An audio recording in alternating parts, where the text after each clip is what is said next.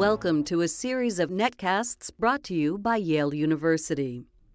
Hello, my name is Kelly Brownell. I'm the director of the Rudd Center for Food Policy and Obesity at Yale University. Our guest today is Dr. Mary Story, professor in the Division of Epidemiology and Community Health and senior associate dean in the School of Public Health at the University of Minnesota.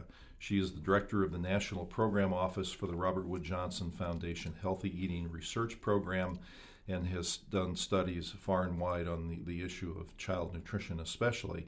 She's been elected to the Institute of Medicine and has served on a number of Institute of Medicine committees, including several that she's on currently, one of which is the Committee on the Examination of Front of Package Nutrition Rating Systems and Symbols.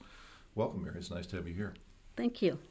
So, we're talking about school nutrition today. This is obviously an, an issue of major importance and one where it seems to me, at least, like public attitudes are changing. So, let's scroll back a little bit and think about the, the um, you know, what food foods in schools have been like, not today, but you know, 15 years ago, let's say. And I know nutrition people, including you, were raising calls of concern about this. What were the concerns about the schools and the food? The food in schools started changing in rapidly in the early 80s um, when there was an economic, downturn and then schools started turning to food to um, raise revenue. And then, then um, all beverage companies came into schools that were really unprecedented um, before that. And pretty soon you had had um, schools were looking like food stores. And the USDA had lost um, a lawsuit to the soft drink industry, the American Beverage Institute. And so the only nutrition standards were in school meals. And so USDA had no authority of any foods that were outside the school cafeteria. They were really stripped of any authority. So while school meals, school breakfast and lunch, had to adhere to um, nutrition standards. Schools could not, in the cafeteria, they were not allowed to have any soft drinks or foods of minimal nutritional value. Um, but right outside the cafeteria, you could have, you know, um, soft drink machines. So there were no standards, and then everything was just kind of cut loose. Well, I know that I know there have been concerns about pieces of the, the school environment related to food in addition to the kind of things that you're talking about, fundraisers and things. What are some of the other areas of the, the school world that where food gets involved?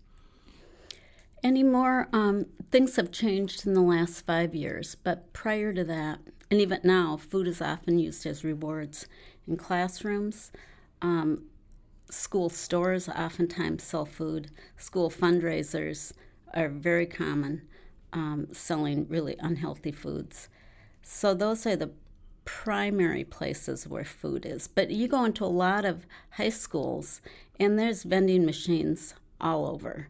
And up until the last probably five years, um, when there's st- when states started passing um, nutrition standards for foods that were sold outside of school meals, um, it was just mainly junk food.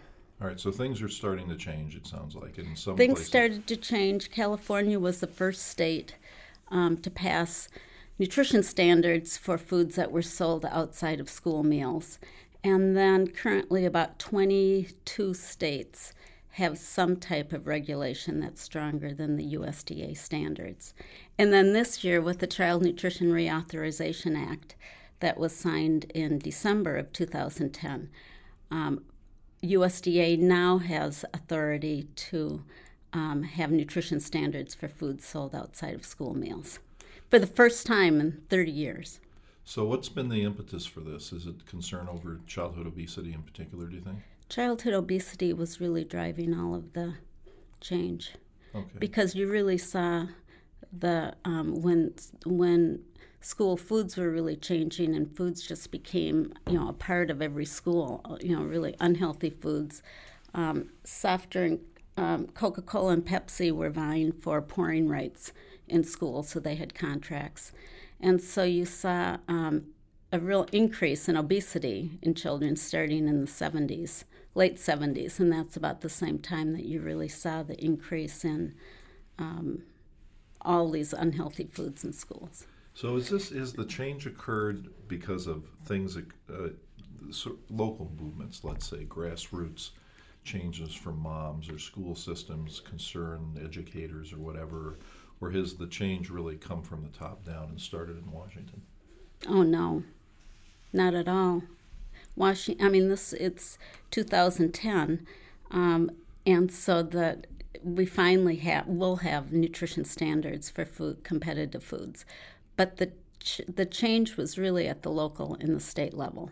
So a lot of the cities, New York City, started making changes early on. Um, a lot of the local school districts really made changes. So it was really much more of a grassroots and state level movement. Now, I know the Institute of Medicine um, has played an active role in this, and I know you've been involved in this. Um, has, and they've issued reports on foods in schools. Do you think that's been a helpful force? I was on the Institute of, of um, Medicine Committee for developing the nutrition standards for foods that were sold outside of school.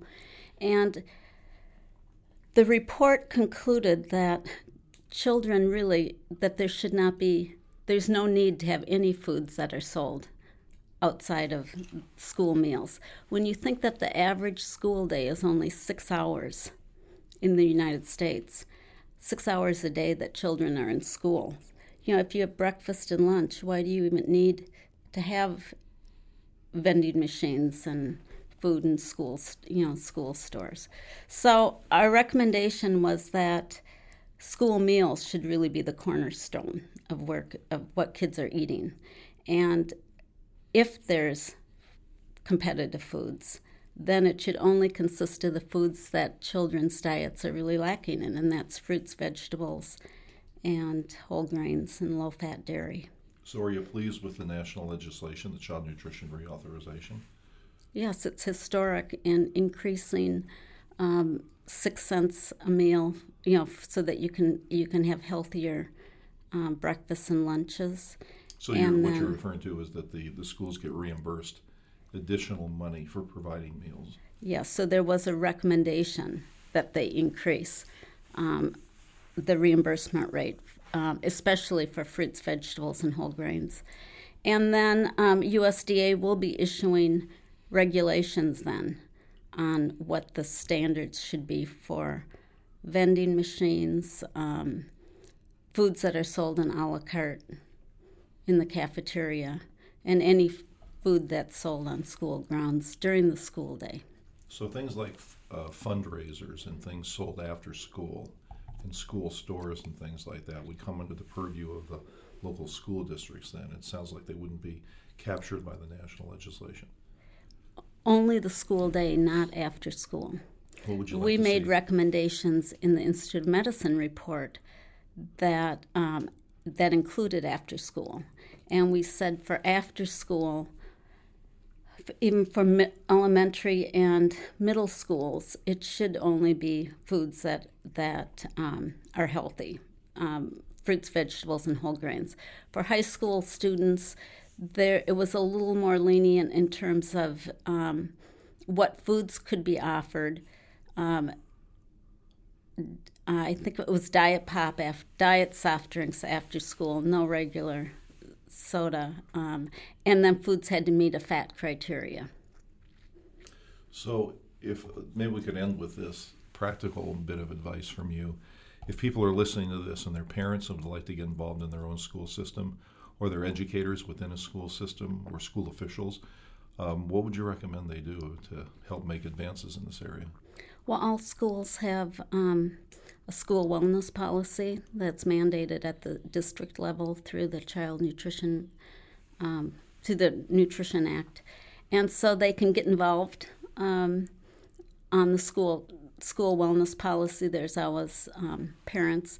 Um, PTAs are becoming more involved, I think, in making the changes. So a lot of the changes have occurred have really been because of the parents and kind of local um, health professionals that I really want to improve the health of children. So it sounds like there's a lot that individuals can do, and also it sounds like you're feeling optimistic about this because the, a lot of things are happening at the local level, but now also at the federal level.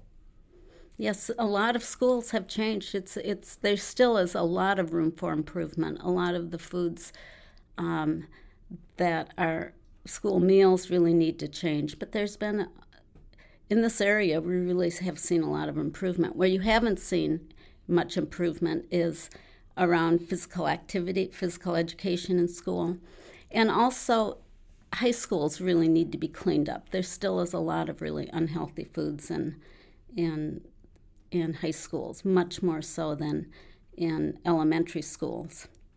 Good. Well, thank you for joining us. I appreciate you coming. Thank you. Our guest today was Dr. Mary Story from the University of Minnesota, where she serves as professor in epidemiology and community health and also as senior associate dean in the School of Public Health. Please visit our website, www.yaleruddcenter.org. There you'll find a variety of resources on food and food policy issues, an email newsletter that goes out at no cost, and a list of the other podcasts that we recorded. Thank you.